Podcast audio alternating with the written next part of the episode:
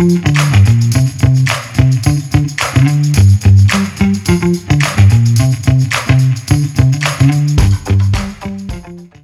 listening to The Running Public. From marathoners to mud runners, we all have the same goal get to the finish line faster. That's right. This podcast is for you guys, the running public.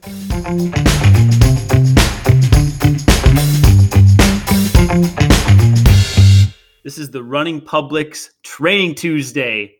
Training Tuesday is where we talk about training only. One topic, we dive deep, we explore it completely. It's training, it's Tuesday. Training Tuesday. Tuesday, Tuesday, Tuesday. Bracken, I want you to tell me about your office setup there. What what kind of desk is that? Did you get that at IKEA? Uh, but you could get similar things at IKEA. This is a stool that I bought for ten dollars at Menards one day with mm-hmm. a FedEx box with a pair of running shoes still inside of it because they're half size too big, and I haven't haven't returned them yet. So that gives it some some more lateral stability inside there. Uh, you got a, he's got a really nice setup for those of you you can't see this, but he's got a cardboard, to FedEx box. He's got his microphone laid out. We uh we're very professional over here at the Running Public. Yeah, my setup uh that it's being used right now. The home gym has now become like the the neighborhood gym. You should tell everybody, Bracken, the trouble you went through last week to try to create a new studio setup, and then what happened. We have this third floor in our house that's like half attic, half. It'll be a third floor if we ever decide to refinish it, but we haven't. And I, my kids actually said, "Why don't you just go up there? Then we don't have to be so quiet. You'll have two floors between us and you." And I thought that's awesome. So I got up early and I brought all this sound deadening material up there, anything soft I could find so that we didn't have echoey recording and just a lot of trips up and down and it's a makeshift staircase so i had to raise it and lower it every time and finally get all set up log in get ready to go realize yeah i probably don't have enough battery to make it through a two hour recording and there are no outlets on the third floor. So undo it all carry the equipment back down and go back to a different room. It was all for naught. How much time did you spend prepping your attic recording studio? I mean, not more than 45 for 50 minutes. and then you had to undo it all because you had no power outlet. Correct. Yeah. We're jerry rigging this setup, guys, but we're making it work. We're making it work. Someday we'll be flying people out to LA in the hills to do this recording, but not yet. not yet. Now, I want to know uh, before we're going to talk about the long run today, folks. And I see a lot of people doing long runs these days. A lot of people seem to be putting time on the feet, which uh, we're going to dive into. But Bracken followed up with his promise to the good people about his 100 mile bike bike ride. And I want to hear about it. So, how did your 100 mile bike time trial go? It went as well as it possibly could have. The entire time, I kept like waiting for the pin to drop. Like, all right, now it's gonna something's gonna go wrong here like a mechanical issue on the bike or on my body and nothing. I paced it really well, energy wise and effort wise.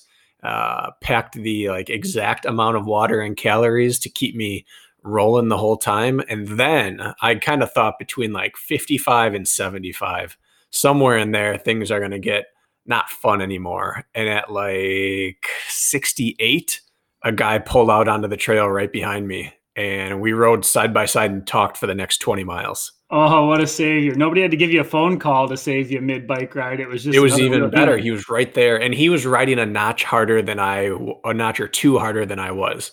And we didn't draft off each other. We stayed on either side of the path, you know, probably 6 to 8 feet apart. But just having him there, matching his cadence and suddenly I wasn't shifting positions every couple minutes to keep my butt happy and my eh, my uh, lats. I mean, my traps. My traps were so sore mm-hmm. by the end of this thing, and suddenly we were just cruising again. So it was great. I I enjoyed almost every bit of it, other than my my traps and uh, my wrists and hands a little bit. Butt was actually third in line by the time I finished the ride. Butt was the third thing that was barking at me. Did you have any dark? Like, where was your lowest point? Because 100. How long did that take you, Bracken? It had to be six hours. Took me 542.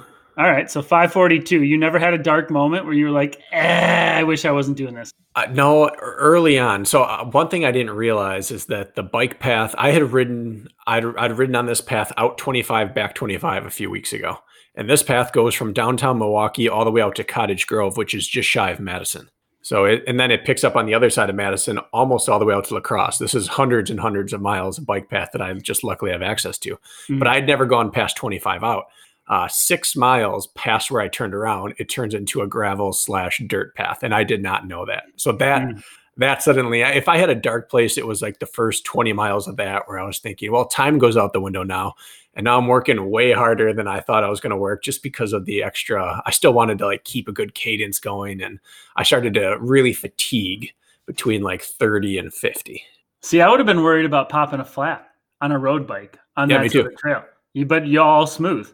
All smooth. I I, I stayed pretty vigilant on, and, and it's a, it's as well maintained as it's not like I was going off roading. It's a very well maintained, hard packed area. But I hit one creature hole like 100 meters onto that section i thought oh yeah i, I need to keep frosty from here on out or i'm going to have an issue.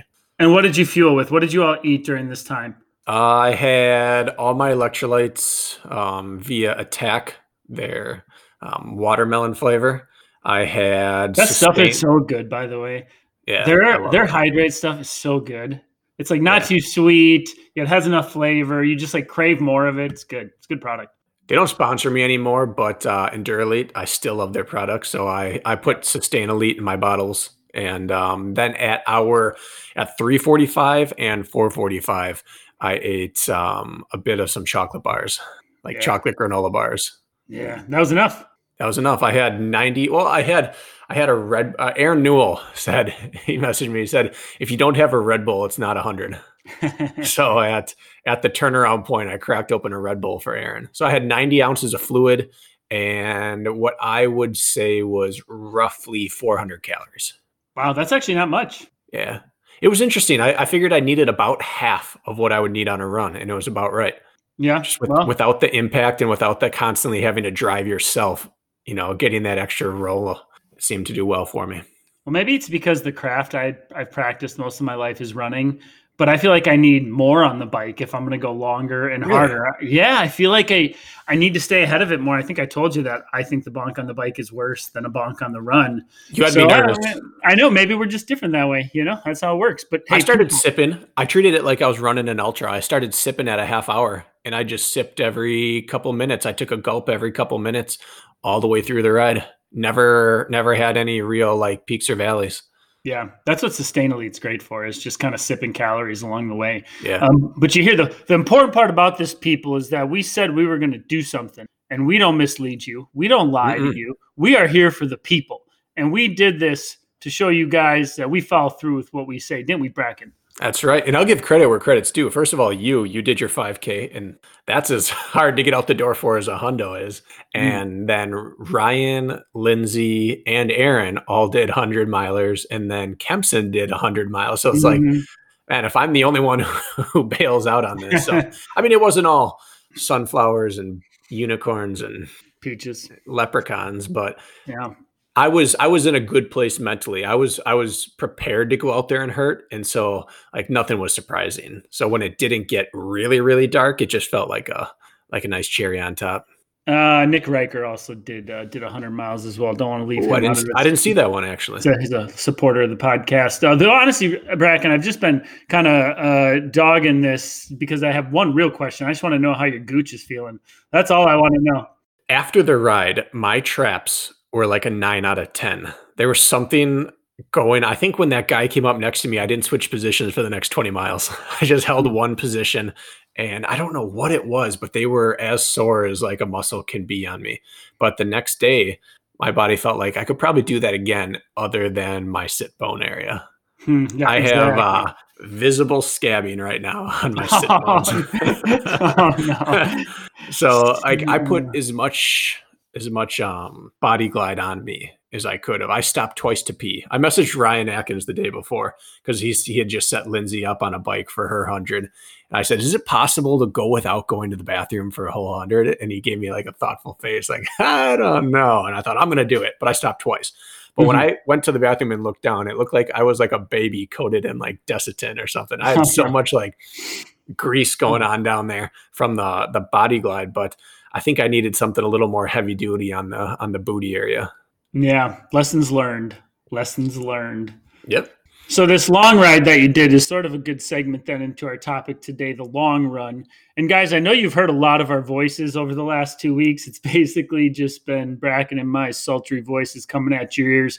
We're going to go back to uh, interview style on Friday with a guest, and then you'll be hearing from other people other than ourselves moving forward. So rest assured, if you're sick of hearing us talk, you're going to get some new new voices in your uh, in your ears coming up. But today is a long run, Bracken, and I think now is actually, as we had kind of discussed uh, what to talk about today, more than anything, I'm seeing a lot of people hitting long efforts just for either the pure enjoyment of it because they don't have a lot of structure to their their training right now. It's kind of like the time of the long run. I feel like when you start looking at what other people are doing, what I'm doing, what you're doing, a long bike ride.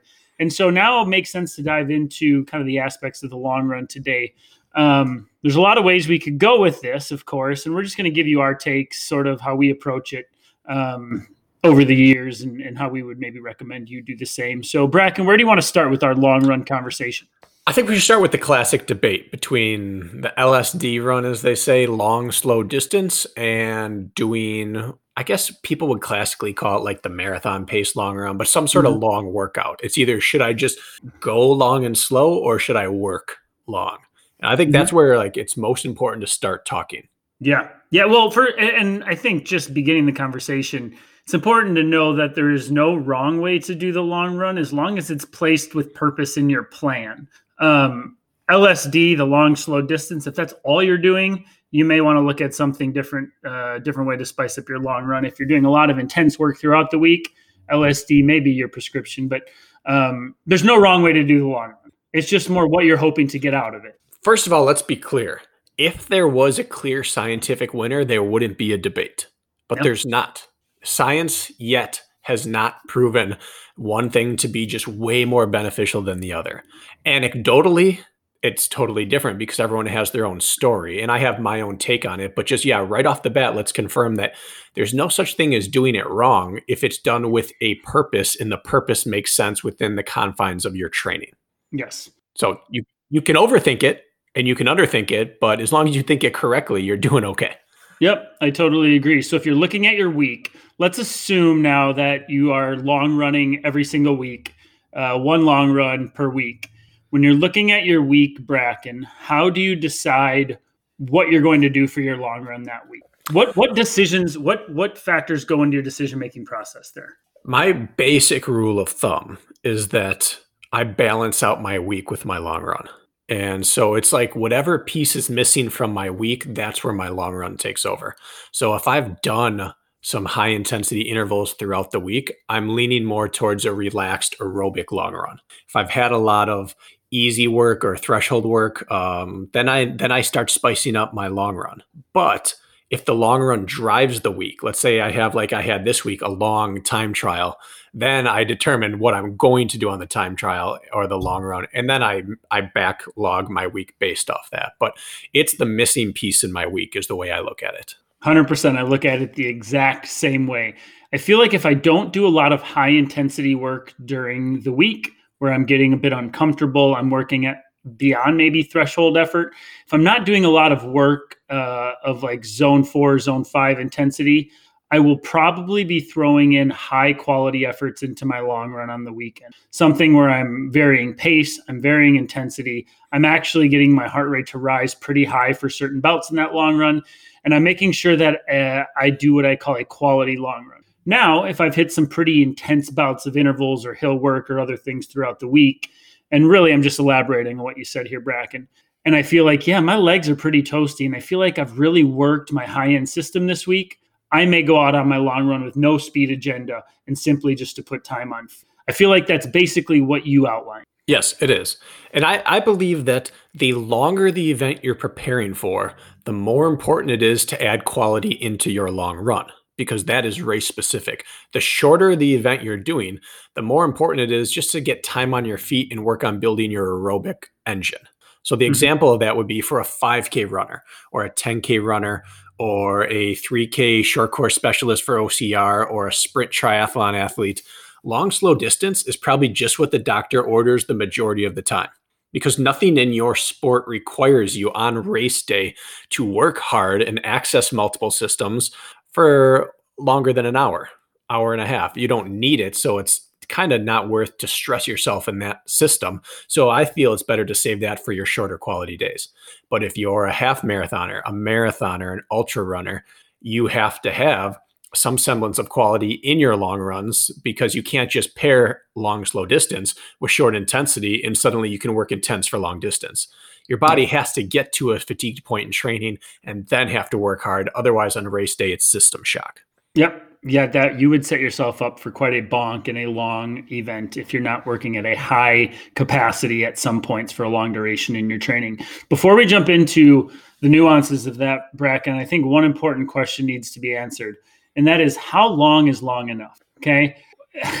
okay, if you're a short course specialist, if you're training for an ultra marathon, there's so many ways we could go with this. And I understand a lot of you in the audience uh, are are specializing in completely different things. So, how long is long enough, Bracken? How do you answer that question? Oh, that's a tricky one. Um, I think that if you just wanted to put set metrics for people and not look into any personalization, I think everyone should be able to comfortably run an hour multiple times per week if they had to. Mm-hmm. And, if, and then also be able to run, extend for a long run, two hours and comfortably finish two hours without having like utter destruction happen to their body. So that's like my baseline metric. If you can run for an hour casually for an easy day and run for two hours on a long run day, that's probably as much endurance as you'll need for a lot of events. And that's my ballpark answer. The specific answer is that for a 5K runner, you probably don't have to run longer than 80 minutes ever if you didn't want to, or 90 minutes. Mm-hmm. But certain people do benefit from a two hour long run. But if you're talking marathon, and then we start getting into mm-hmm. how long is long enough, and I think minimum for a marathon or ultra runner, 18 to 20 mile long runs. Yeah, my my coach in college, and I've used this rule. Uh, pretty much, it's been in the back of my mind since. And he said, up to an hour long race, I believe that your long run should be at minimum three times your race duration. Or so, for example, if you are, and this is at minimum, let me tell you, okay, very minimum. Let's say you are training to uh, race a 5K. Well, um, let's say that takes you 20 minutes. Well, then at minimum, your long run should be six. If you're looking to race uh, anything again up to an hour. And this that's on the high side of things. Now if you were going to run like a 10 mile race do i think you need to be doing a 30 mile long run? Probably not. But um but that's kind of the general rule of thumb i've used for up uh, races up to an hour. Now when you get beyond that and you get beyond a three hour long run you start to get into some territory that you don't necessarily need to get into. But uh, if you're looking at the shorter race distances i would say at minimum again if you're 5k 10k especially up to that uh, look at three times the length of your race distance. We use this in college. We would race uh, five miles in cross country. So our long runs would be 15 miles on the weekends. We, we basically use that general format. Even in track, our 5K specialists would minimum go for a 10 mile long run on the weekends, uh, roughly that thing. So it's something if you're a shorter course athlete, I would maybe use that as a frame of reference for long runs. If you're a lower mileage athlete, uh, still trying to hit that three times your race duration or distance. I do like that. I've I've generally used something along those lines where 10k and below triple your distance, half marathon double it, and then marathon is time and a half to or so. But yeah, I I also think there's a good important distinction between time on feet and distance covered. Yep. I oh, yeah. like to split my long runs into two categories: duration and time. I'm sorry, that is the exact same thing. duration and distance. The two D's, duration and distance. Double D. And that's right. And I think it's important to do both. I think it's important to know that I can cover this said distance as quick as I can or at this heart rate. And I think it's also important to know I can go this duration. And it becomes even more important if you get off road, where mm-hmm. doing a 20 mile long run in Colorado might take you six hours. Doing it in Milwaukee might take you two hours, two and a half hours, you know? So it's it's totally different training stimulus, and which is why I like to balance those two. Yeah. Um, let's give just real quick snapshots. Again, I know a lot of our listeners are uh, OCR athletes, Spartan athletes. If you're doing a sprint, super, and a beast, okay, just uh, just give the just give the listeners an idea of a high end number what you would shoot for for long runs if you were only going to be training for a sprint or only a super or only a beast. What would you maybe just give them for markers to shoot for as far as time on feet goes? A broad stroke answer time on feet for a sprint, I think you should be able to run 90 minutes. Yep. That, that feels important to me. A super, I think you should be able to do at least two hours, in a beast, at least three. 100%. I would have given the same exact numbers. And honestly, I wouldn't change it much for an ultra. I think there is a place in an ultra schedule to do four or five hour long runs, some time on feet days. But I don't, I think there's such diminishing returns there that you're better off doing quality long runs or back to back days from time to time rather than spending four, five, six hour days on feet. There's some there's there's some debate in that category, but personally, because of diminishing returns and exponentially increasing the risk of injury, I generally don't prescribe longer than 4-hour runs. Yeah, I don't think I've ever prescribed longer than a three hour run to an athlete, and I coach a number who are doing ultras this year. I like to uh, precede or follow up a long run sometimes with like, hey, let's put 60 minutes on the bike and then go into your three hour long run or vice versa to get more time on feet. But when you look, um, if you do some research on this, guys, and you look at the diminishing returns on investment in runs longer than like two and a half, three hours, like the inve- the uh, return you get on four hour runs, five hour runs. Yes, there's a lot to say to the mental tenacity you'll develop, the understanding of your gear, how your body is going to respond, and all of those things. But when you're talking about physiological benefits, from most of what I've read, uh, you're not seeing a whole lot of benefit beyond that three hour mark. Um, have you seen anything contra, uh, I guess, opposing that? Only from a mental standpoint. Correct. That your mental toughness days do matter, but I think those can be hit in multiple ways. Uh, when I prescribe longer than three hours, it is multiple modality work. Mm-hmm. Push plus drag plus carry plus hills, things like that, long workouts. But I I've run multiple ultras in my life and I've rarely gone out for longer than 3-hour standalone runs but back to back days or uh, two hour bike into three hour run or three hour run into two hour bike. Not now you've got some stuff going that doesn't injure you. Yep. Um, okay, so I think we covered that. Like, how long do you need to go? I don't know if we need to spend any more time on it than that. So next, let's jump into like what are we really trying to accomplish? We kind of are alluding towards it already, but what are we trying to accomplish in this long run? First of all, you know, in my opinion, we're we're trying to get your body used to just spending time on feet a lot of you guys listening, I understand like you maybe haven't been runners your whole life. You're learning, you know, you're hitting new markers with your long runs. Like, hey, 10 miles is the longest I've gone. And now I feel like I need to step it up to 12 or 15 or more time on feet. Um, so I know a lot of you are going through progressions and hitting new personal bests as far as duration goes on these long runs.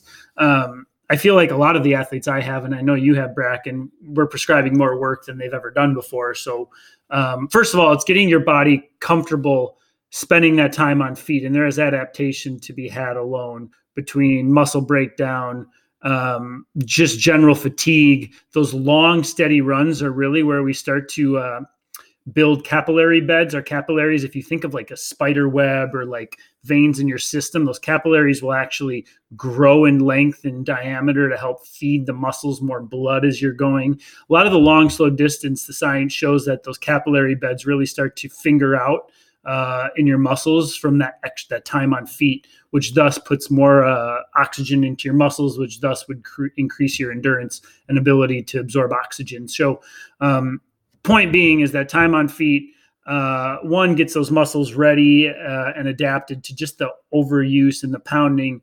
And then two really the development of those capillary beds um, to provide more oxygen over a long duration which thus means increased endurance. Yeah. Yeah. It is important to know that there is a like a cellular level benefit that happens. It's not all mental for the long runs. People aren't doing it only to get tough. Because i've known people who are like I'm tough enough from my speed work or I'm tough enough from my wrestling days or whatever. Like I'll get through a I'll run through a brick wall. But mm-hmm. there is a science portion that says you will just become a better athlete at a cellular level by doing this. So that's very mm-hmm. important to note. Another yeah. importance that I believe is that there are two ways to recruit a higher percentage of your muscle fibers when you run. Um, they both stem from fatiguing them. The first is uh, speed work. The faster and harder you work, the more you recruit and the quicker you fatigue. And then the more you have to recruit other muscle groups mm-hmm. in order to keep things going. The second is get them really exhausted with long work.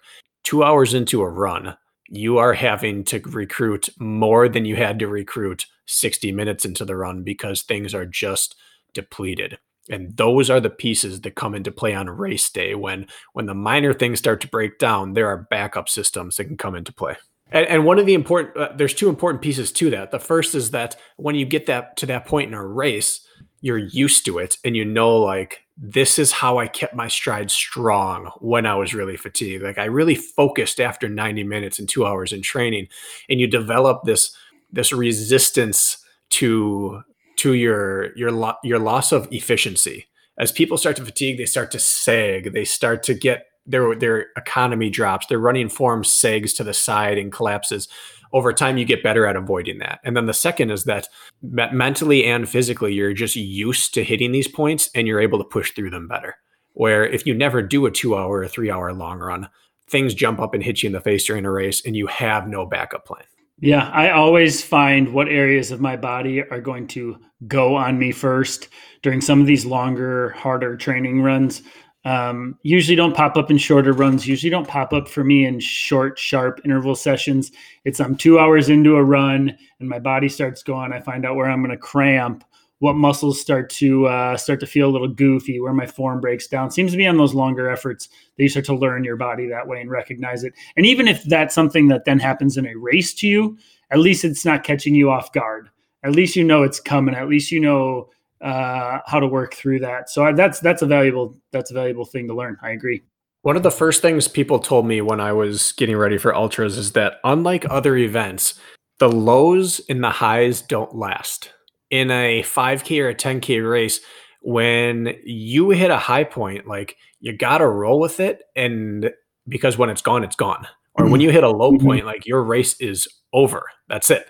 But in ultras, you can hit multiple peaks and valleys in the same race, and you can't get too high or too low mentally because nothing lasts. But that's impossible to wrap your head around and truly believe until you've experienced it. If you don't want to experience it for the first time on race day, the first time you hit a really nasty low, uh, you'll drop out of your race or you'll just give up on your pacing plan or whatever it's going to be and not realize that that would have come back around. But if you got through that in training, you now have another arrow in your quiver for getting through bad points. So let's actually talk about that then. So let's talk about how to set yourself up through your long run to be more bulletproof when you get to later stages of a race. Um, the biggest thing uh, for me, and I think we alluded towards this earlier, so let's dive right into it. Let's dive into the quality long run because the quality long run is going to set us up best for a high intense long race. So I implement a quality long run every almost, I would say two out of three long runs. I am considering a quality long run, which means I have a specific purpose for that long run more than just spending time on feet.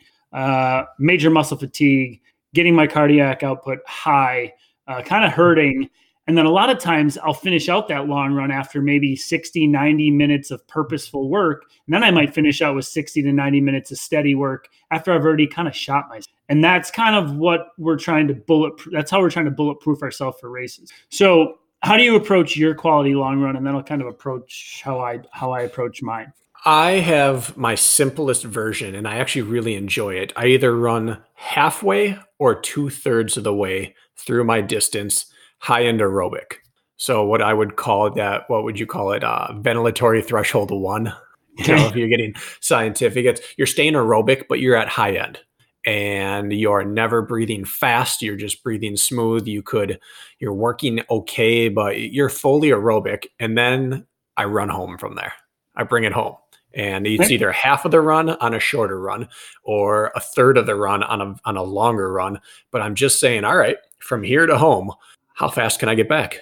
And I'm doing it on tired legs, and you end up running, you know, a little bit under or right at your threshold um, effort from there on home. And it's a really great way because you're getting a long time on feet working hard, but you're doing it in a depleted state. But it's not so intense and terrible that like you completely blow apart. But you, like you said earlier, those muscle groups that are underdeveloped, they they talk to you by the end of that, mm-hmm. and you it gets you into the mindset of I'm always closing, never fading when I'm tired. I'm biting down harder and, and cranking it up as I get closer to home. So that's probably the one I do the most and it's the one I get the most out of mentally. So, for example, just to give a little more specifics here, let's say you were going for a 20 mile long run mm-hmm. and the purpose was what you just spoke about. Would you maybe, let's say, run 12 of those miles, let's say at an, let's say seven minute pace, and then the last eight miles you might try to pound home in 615 pace or six minute mm-hmm. pace. So basically, you're putting some time on feet and uh, creating residual fatigue and then trying to work hard once you're already fatigued. Would that be about how you would break it down? Is that what I'm understanding? Yeah, it's pretty accurate. And you can actually go on my Strava. Every time I run around Lake Geneva, which is 21 miles and change, uh, that's what I do. I run the first half. It's roughly nine and a half ten to the other side of the lake. I run that aerobically. As soon as I get to that beach, I start picking it up a little bit. And the next like three are kind of a ramp up section where I move from aerobic to starting to work harder. And then from like 12 or 13 on, those last eight or nine, wherever I start, now I'm just letting it rip. Yep. I like that approach. I'm trying to hurt, but I'm trying to never blow up. I'm trying to ride that line the whole way home of can I pick it up one more notch? Can I pick it up one more notch? And then when I get re- actually nauseous or like thinking, well, something could cramp or if I run one more mile at this, I'm blown up. I back off a half notch and I get good at riding that line of what's the best output I can put out without blowing up. Okay. I like that. Now, I will say, and we can dive into something called like the Kenyan run in a second, which I know we like to do, and something also like a progression long run. But I actually veer towards doing almost the opposite of what you're talking about, Bracken. So I just want to dive into that. Um, so for a lot of my long runs, I like to uh, put some high end work early into my long run and then go into a steady state of work the second half or the final third of my long run. So uh, typically, I would do somewhere in like a 15 to 20 minute warm up phase in my long run where I'm running at like a warm up effort. And then I'm going to go and do about an hour's worth of hard work, interval style. One of my favorites is eight minutes on, two minutes off. And I might repeat that uh, four to six times. So I'm running somewhere around threshold effort, pretty hard, then just taking two down minutes where I'm running at recovery effort and I'm repeating that and I'm going to work pretty hard. In fact, I may even go past like my lactate threshold uh, towards the end of one of those last two intervals. And I'm going to be pretty dang tired. And then I'm still going to have another 60 minutes to spend on feet when that's all done. And I've already really worked my systems. And now I'm saying, okay, I'm not going to run easy the rest of my run, but I'm going to still like, I'm going to keep the throttle down, but just like ease off it just a hair. And I may be keeping my heart rate at 160 beats a minute the rest of that run, sub threshold, but I'm tired. My legs don't want to move. They're starting to fatigue. Um, and then I hold on the rest of my run that way. And that's uh, one way to make your long run feel like shit the second half, but it's also one to really bulletproof your body for the second half of a race. Purposefully work too hard, not too hard, but work hard early. Another style of workout you could do that anyway is any sort of fartlek. A lot of times I'll throw in, you know, a ladder where I'm going a minute hard, minute easy, two hard, two easy, three, three, four, four, five, five, and then work it back down. And then again, go back into that steady rate of work, maybe at 160 beats a minute, uh, real work. Um, I find for some reason that translates really nice for me when it comes to racing because I'm just spending a lot of time on feet towards the second half of that fatigued. Mm-hmm. So uh, we're almost looking at the same style, Bracken. We're just flip flopping the order of how we're doing it. Yeah, yeah, and I have those in my schedule, but those are the minority where those are very stressful to my system. They are, yeah. And and I keep those sprinkled in and maybe looking back historically, that's something I need to add more in. Maybe I'm staying more towards the run I enjoy rather than the run I need. Mm-hmm. Now, when I go and do those, one of my go-tos I just it's called 30 30 30. 30 minutes easy, 30 minutes of workout, 30 minutes easy. Mm-hmm. and it, it's pretty similar to what you talked about. You you get running, and then after the thirty minute mark, your next thirty minutes are quality. And one of my go tos is ten by two minutes hard, one minute easy. There you go. And then that's three minute rounds. By the end of ten, you've done a half hour hard. You're at the sixty minute mark, and now you got to finish out to the ninety minute mark without going slower than you ran your first 30 minutes. You got to get right back to that aerobic running, but don't let it slide. Your form's starting to get compromised, you keep it together. And you can do 40, 40, 40. I've done 60, 60, 60. Mm-hmm. Our easy run, our hard work, our easy. That third hour, even though it's easy running, is the money maker. It is. That's kind of what I'm outlining. Do you ever look at your heart rate data on a run like that? It's interesting because let's say I'm warming up for a half hour easy and my heart rate average is 140 beats a minute. Then I go into this high end work for a half hour and then I go back to the same pace to finish that run as I started it in that easy effort, but my my heart rate's like 10 to 15 beats a, a minute higher because of the cardiac drift, because of the residual fatigue. And it's sitting in that after that hard rate of work that really is like building some aerobic capacity. So, and I assume your heart rate does the same thing when you do those style of yeah. workouts.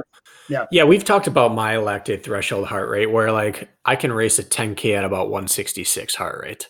Mm-hmm. Um, after I was doing this workout um, about last year, this time where I would run three miles over to this hill and I would do 3K or 5K hill repeats. It's, it's you know classic marathon workout doing 5K thresh two by 5K or three by 5K tempo in the middle of a long run. I was doing that, but up and down a hill, a long like 1.1 mile hill, up down up rest down up down rest that mm-hmm. kind of thing, and then run home. And on the run home, I'd finish at like 170 heart rate on the last hill. It dropped down to like 135 as I like relax for a few minutes. And as soon as I start running home, I'm like at 160. Yep. Running eight and a half minute pace home on a soft trail. And my heart rate's up to probably like half marathon race heart rate. Mm-hmm.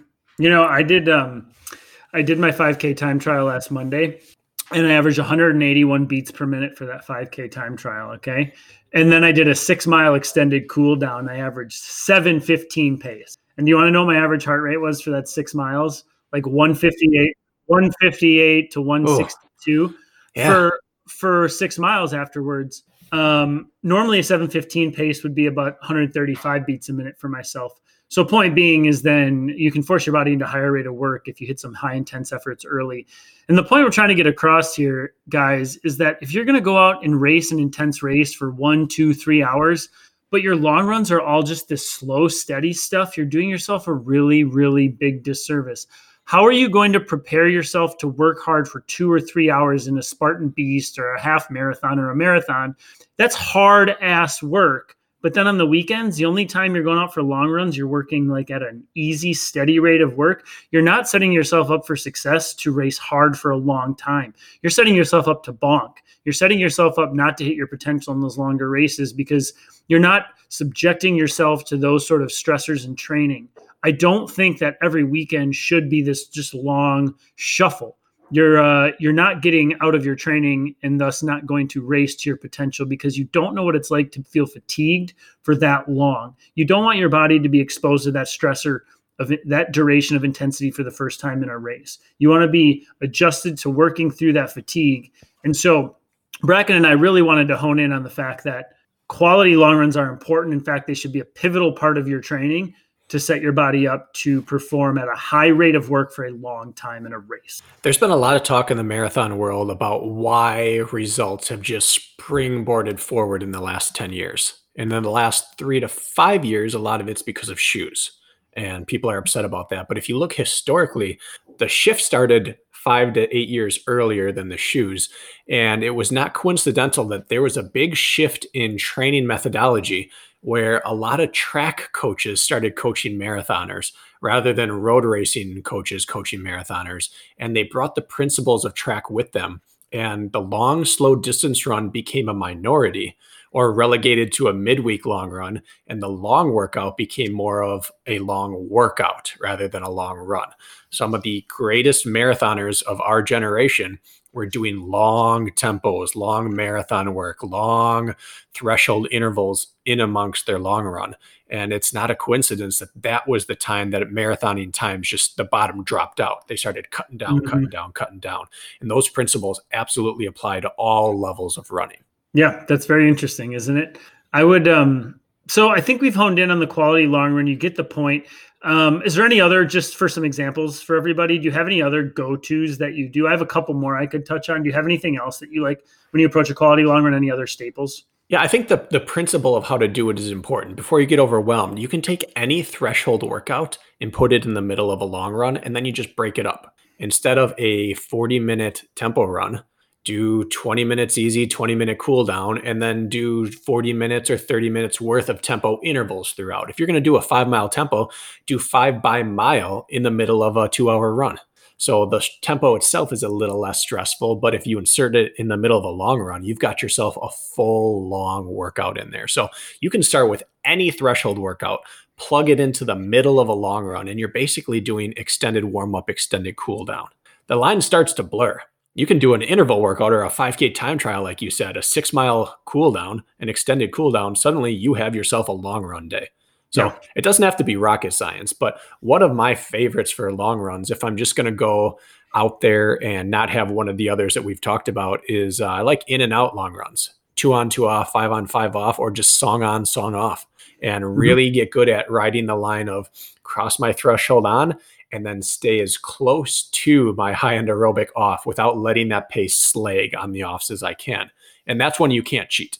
Mm-hmm. Yeah, let's say that currently your marathon pace, let's say it was six minutes per mile you could keep for a marathon.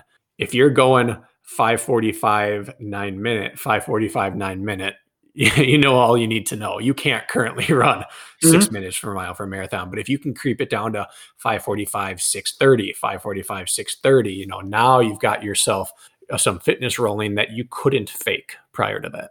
Yeah, Hunter gave, Hunter McIntyre gave me a long run that I've incorporated a little bit, which I've liked. It's kind of a testament to what you're saying, and it's simple. You run a mile roughly at half marathon pace. Let's say for me, it was I think at the time 540 was my goal, 545. So you'd run a mile at that pace, and then you'd only back off the throttle to high end aerobic. So seven minute pace, no slower. So I'd go 540, seven minutes, 540, seven minutes, 540, seven minutes. And I did that for a 20 mile long run. And I wasn't, you're never allowing your heart rate to fully come down. And you're ensuring that, uh, um, that that recovery isn't allowing you to dip too low into your, into your heart rate zone. So uh, just what you're talking about, you could do that with five minutes on, five minutes off, four and four, three and three, two and two. Uh, it doesn't even really matter. It's just more keeping some quality efforts in there. And the thing I like about that too is it just really makes your long run go by quicker. if anything, it just like mentally, like time seems to go so much faster when you do a quality long run. Like two hours does not seem like two hours when you're putting purpose in there. So that's another reason, if any, if none else, that I like to do it. Mm-hmm. Um, so, so I want to just dive in now to the opposite of that. I, I just mentioned that okay, if you're just doing LSD or long, slow, long runs, um, you're doing yourself. I see you want to butt in. What's that Bracken? I do. I, I do want to get specific for hills real quick because okay. a vast majority of our audience does compete in mountain races. And I just want to say that the same exact principles apply to that. When I was out in Colorado for three years, all my long runs were quality because I'd, I'd alternate the same kind of thing, but with ascents and descents, aerobic climb, anaerobic descent aerobic climb, anaerobic descent, or vice versa, climb hard, recover easy, or half and a half, alternating back and forth, but getting good at descending when you're tired and climbing when you're tired. All of these things that we're talking about from a flat ground perspective apply directly to long runs in the mountains. Yeah, good point. Yeah. And I think that goes for a lot of the things we talk about. It's applicable in when you're talking about vert. Sometimes when you're not a great climber, like I haven't been and I've worked on it, you can do some warm ups on the flats go hit hill repeats for an hour and then go back to the flats to finish off your run. And you can split them up that way. So yeah, I'm glad you brought that up. Um, let's talk about LSD for a second, though. Some long, slow distance. We mentioned when we would put it into our program. Um, I don't want to beg on it completely because it still serves a purpose at, at times. Um, I would say the two places, and we mentioned this earlier. One is if I've done just a ton of high quality, high end work throughout the week, and I know my body just can't handle more high quality work for my long run. I know that I'm already tired, my legs are dogged, and trying to go get something productive done in my long run is probably going to be more counterproductive and put me into a state of fatigue in which could can, can maybe I'll overreach or potentially get injured. So that'd be the first place in which I would just go out and run and just enjoy the day.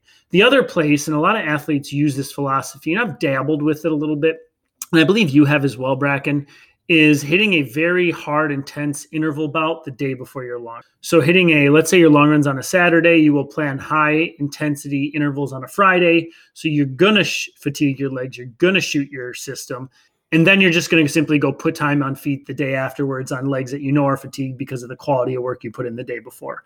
Those are the two places where I think long, slow, what I would say in quotes, enjoyable distance running should be put into place. How do you look at that? That's exactly it. I use it in base building when I'm not ready for long quality workouts. I, I earn those through building up a long, slow run. And when I mm-hmm. know I'm comfortable running for three hours or 16 miles, then it's I can start working hard for 12 or hard for 14 and you build up to that. But yeah, the day after. And and I do a lot more of what, you know, you would call the midweek or the medium long run, where instead of two hours a day after, I might go 75 minutes or 90 when I'm really fit. But that longer than an hour time on feet the day after something hard prepares you um, a to just again be better when you're tired, but b for back-to-back days of racing. I find there's a lot of benefit to that, especially in our sport where day two is always longer. And yeah. day one is a sharp sting, day two is more of a grind. The ability to know well, I, I can get up and work for another 90 minutes tomorrow. That's that's good for your system and it's good for your mind to, for that peace of mind. Yep. Yeah. I've always uh when I do that, I'll tell you what, when I do a high quality uh, workout the day before a long run, it's almost very predictable that my legs are going to feel like shit. It's probably going to be one of the least enjoyable long runs I do because I'm just fatigued. I've expended a big mental effort on the workout the day before. And so now uh, it's kind of a slog but that's the idea. Your body should be in that state and that's why you run slow and easy on that day because you've you've set yourself up to feel that way. So um, i know some of you are running that schedule probably where you're hitting intervals and then a long run the day after. That is okay in my book. I wouldn't do a high quality interval workout and then try to do a high quality like long run the next day. Those would that'd probably be a little bit too much. So there is a time and a place. Or mm-hmm. you know if you're fatigued and you can tell you've been overtraining or you're sick or something like all these principles like quality long runs go out the window. Um, but i just think that the quality long run is so underdone in this sport. Yeah, um, yeah so it certainly is and and i oftentimes i look to triathlon i've said it in the last couple episodes but triathletes have a freakish ability to outperform their training metrics in terms of how a runner would look at it triathletes will look at their training metrics and know I'm doing everything based off metrics. I know exactly mm-hmm. what I'm going to do. But a runner would look at a triathlete's training and be like, you don't have enough run volume.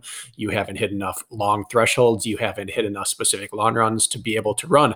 Um, let's say off the bike at the end of a at the end of a half marathon. I mean, uh, an Ironman to be able to run three hour in the marathon. You don't have that in you right now and yet they do it because they understand the principles of getting their quality work in in bunches and that's something we can take from that world from the marathoning world from the track world that when you combine quality with fatigue it's like this golden hour for training mm-hmm. where everything sticks harder than it might normally yeah um bracken now i want to a question i think people are going to be asking themselves is what should my heart rate be at during a long run? What should I be paying attention to it? Do I need to stay aerobic? Uh, I'm setting yourself you're up here. There's no necessarily right answer in my opinion, but do you have any quick take on that? Yeah, I had this talk with an athlete I coach last night. Actually, we were having a talk about the next training block and how we are going to move forward. And my answer to it was, if you have been tested recently or you are very confident in your heart rate, then yeah, set your high end aerobic heart rate, stay aerobic through whatever point you're going to go to, and then start working threshold work. But if not, long run is the perfect time to start focusing on what your breathing means in comparison to your heart rate. You go out there, you track your heart rate, but you let your perceived effort and your breathing be your guide, and you look at the data afterwards. Especially because the longer you're on feet, the less your heart rate is accurate in comparison to your actual exertion. Two hours into a run, cardiac drift is a real thing, and you can't run based off that anymore. You just can't. Yeah. Yeah. Cardiac drift. Uh, you'll notice that, uh, man, I notice anytime I'm over two hours, especially, the cardiac drift is almost exponential for me. It starts shooting up like out of my control at the same pace, what I think is the same effort. Um, just very interesting that that data there. Um, so, point being, though, with that, you would say that monitoring your heart rate for most scenarios during a long run isn't really necessary. Is that what I'm understanding? I'm saying that setting a hard limit isn't necessary at the beginning, but mod- monitoring it is a very intelligent thing to do. Because once you've done several, you start to figure out things that maybe testing can't exactly tell you. A great VO2 max test can't tell you how to pace an ultra, but running your long runs, monitoring your heart rate, in comparison to like your fluid intake and everything can tell you how to pace a marathon or an ultra things like that i think it's great to start pairing what the what are the things my body's telling me in comparison to what is my technology telling me Okay, yeah, that's fair. Now, I, am curious if you're going to have a good answer on Bracken. I hope so. I, I, like playing quarterback in these conversations because I get to stick the tough questions on you first, and then I can just, you know, I can just play off of what you what you say. How does how does going for a long run make you faster at a short distance? Why does it make you faster at a short distance, Bracken? Do you can you give the people a good answer for that? I I'm going to give them an analogy.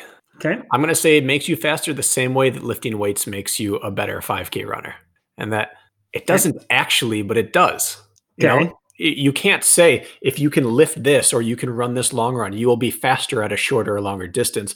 But you can say if other things are now easier for you or you can do it a, a, with less effort, that translates over. So just like we talked about with lifting, if you can increase your five rep max on squat and deadlift by 20 pounds and you have the same baseline foot speed and your body weight's the same, now your force output is just so much greater. Your strength to weight ratio is greater. You are going to be a faster runner.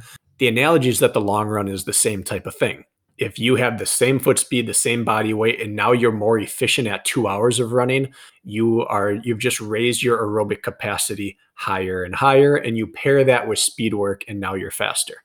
The other way to look at it is that better long runs make you better at handling threshold work. The better your threshold is, the better you are at handling speed work. The better you can handle speed work, the more of all three you can do, and the faster you race. Yeah.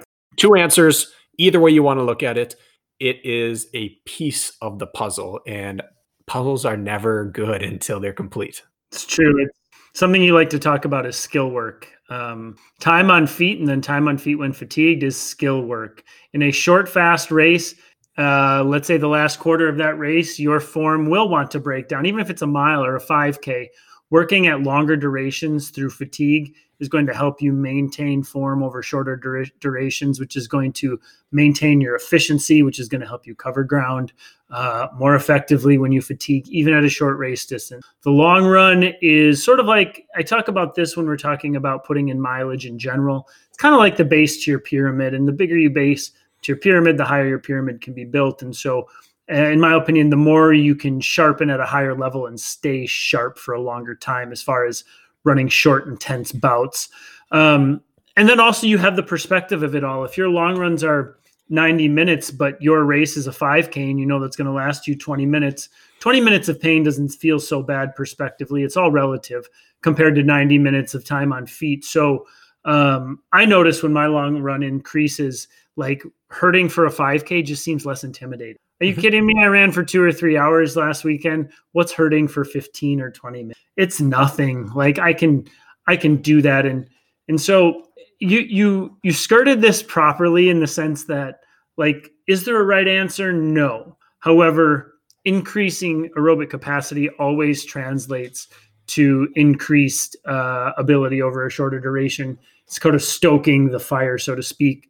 Um, and then there's all the intangibles that you have a hard time maybe describing that factor into it. Um, but I will tell you for sure, and we touched on like the physiological benefits of the long run increased mitochondria, potentially increased red blood cells. You're definitely uh, increasing your capillary beds, which increases better ability to use oxygen, which can be.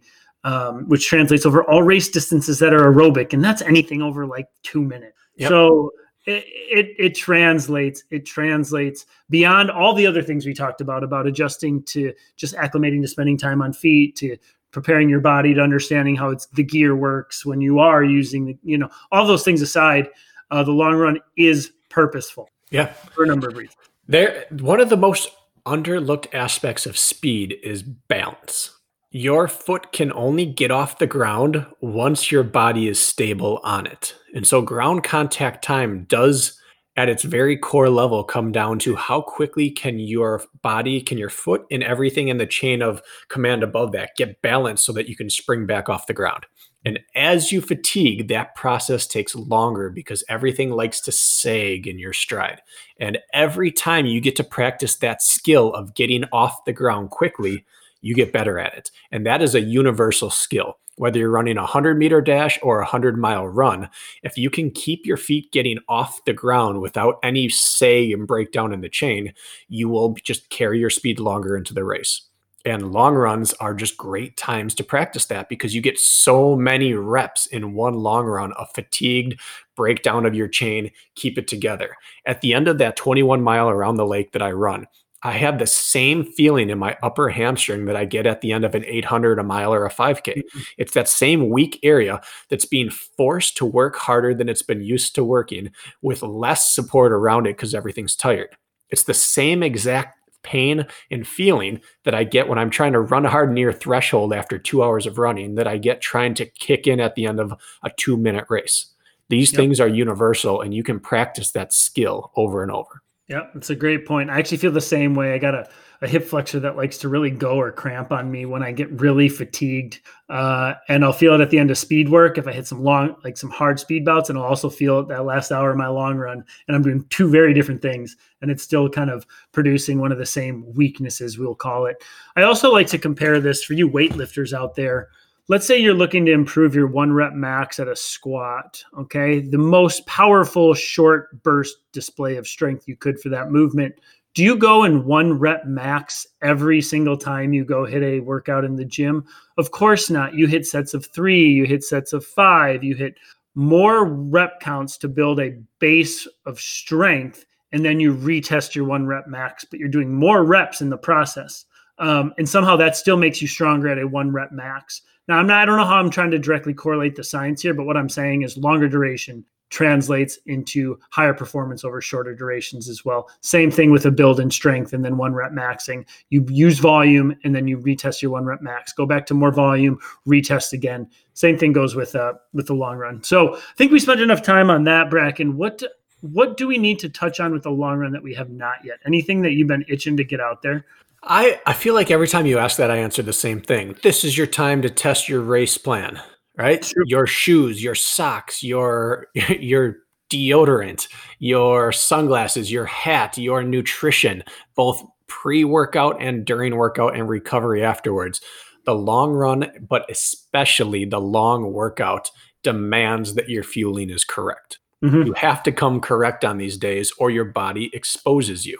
And so you get up and you practice your race day routine, you wear your race day clothes, you refuel during and afterwards that exact same way. And it tells you all the feedback you could ever need to know to dial in your race day nutrition plans and your race day gear. Yeah. The biggest thing the long run does for me as far as uh, that goes is one, I realize if you I get behind my hydration, I can get into trouble really quick I learn uh, I've learned over the years that I need to take nutrition earlier and more often than I think I do, or what other people say you need to. I realize I need to do more than that. Um, it's taught me those two things alone outside of like the physiological benefits. Um, so that's a great point, and you can't you can't over experiment with that. I'm constantly playing around with my formula on my long runs with nutrition. So I agree with that. You and I have a very applicable example to this you and I had both been running in the VJ Sport Extremes last year. And mm-hmm. we had done a lot of speed work in it. We'd done a lot of hill reps, and then we got the maxes. And I had done a 13 mile run in them. You had done some work. We both knew we could spend three hours on feet in those shoes, and we thought we're going to race in these in Tahoe. Mm-hmm. And then you and I met up for a weekend of training along with Madison Nick, who still has my seat cover. And what how long did it take? 20 minutes 30 minutes into that workout of running hard steep descents? What happened to both of our feet? I had to change shoes. I did too. Our heels right at the junction between the the um, the footbed and the like the heel cup started to blister. And we realized we could run four hours on feet in this shoe and we could do flat speed work but we couldn't do extended periods of hard downhill work once we were sweaty in that shoe what shoe was it? Wait, what shoe was it for you that was causing you problems? The Max. And so for me, it was the Max as well, and I had yeah. to go to the extreme. Correct? We went okay. to the extreme, and we realized by the end of that day, because we did like four hours that day of hill work and mm-hmm. carries, mm-hmm. we can work hard for four hours on this. We might not be able to take this shoe on a four-hour easy run, and we couldn't take it on concrete, but on a mountainous terrain, this is our go-to. But we both came into that weekend positive that if race day was today, this is what we'd be wearing, and we were in the Max. And mm-hmm. we would have been so upset with ourselves had we gotten to Tahoe, you doing the beast, me doing the ultra, and our heels started blistering an hour mm-hmm. into that race. but because we tested it, we found out exactly what we needed to know. So true. Yeah. The, the, the extreme, if I'm doing a lot of descending, the extreme has to be my shoe. And I found that out through experimentation. And I found out if I'm doing rolling terrain or uh, packed terrain, anything, the, the max is fantastic. In fact, it saves my feet more than the extreme does on certain terrain. But exactly correct. My next uh, my next project um, is the IROC. I want to see how that holds up, uh, going up and down some steep stuff for a long time. So I'm going to figure that out soon. But that's case in point right there. I was shocked. I thought sure bet that that uh, that max was going to be my ticket, and I was wrong. I was wrong. And that's why the intensity matters because two weekends before I'd spent three hours on feed in that max, but adding in race intensity at race terrain, I never would have known. Yep, that's a very good point. Um, guys, we uh, put out a contest last Tuesday about people in their time trials. Now, self admittedly, we have uh, one had a lot of freaking people tell us they've time trialed, and we need time to comb through it to see who's uh, who's won this. And I've seen even a couple come in this morning, and so we haven't picked a a male or female winner for our time trial uh, little contest, which was we wanted you to tell us you were going to time trial. We wanted you to time trial and then we are going to pick a winner on who we just felt deserved a free month of coaching based on that. Uh, we're going to announce that Friday. Is that fair, Bracken? I think we just need a couple more days to mull through that. It is. There were there were more than I thought we'd get, and I also do want to make a little uh, suggestion for this. We love being tagged in your stories, but when it comes to contests, make it an actual post because your story leaves the internet and your posts do not.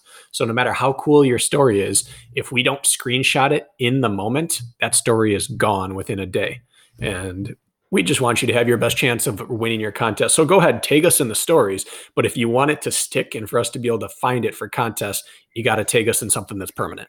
Yeah, I've screenshot some of the stories just so I can remember who's done what.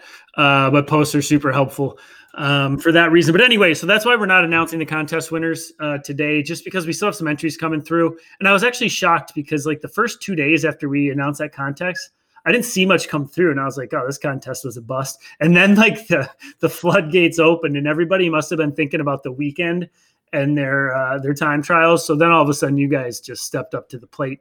Um, so this might be one of the harder contests to win, based on the fact that we had a number of entries. So, anyways, give us a couple more days. We'll announce that on our Friday episode this week. And it was so great to see because everyone was saying the same thing. Oh, I've been putting this off forever. I don't do this enough. I really didn't want to do this, but accountability partners. And then someone did it the next person did it. It was just the chain uh the ball rolling down the hill there it just kept picking up momentum. The more people did it the more went out and did it. So you guys doing it made everyone around you better. I got to give you props for that because time trials are intimidating but the more people that do it the more accountability you have. So awesome work on that. Yeah, good job, guys. I noticed um, there were probably more reality check time trials than uh, you know, super proud and boastful time trials. It seemed like this was a reality check a lot of you needed to um, get a little more focused right now because the focus has been a little bit sparse because of our current race situation. So, as I had mentioned, I think in a post, and maybe I mentioned this uh, verbally, uh, the time trial is always purposeful because it's a real real uh, time snapshot of where you're actually at and if it goes well it's going to motivate you to keep hustling and if it goes poorly it's going to motivate you to do better and so, um, good job on following through with that. God, if we didn't have 20, 30 people tag us, I'd be surprised. So, um, I don't have anything else to add to this long run conversation. I just wanted to let the people know we didn't forget about you with that contest. Uh, anything else you want to add? No, tune in Friday. We've got a pretty awesome episode coming up and get out there and do your long runs, ladies and gents. Long run it up, guys. Thanks for listening.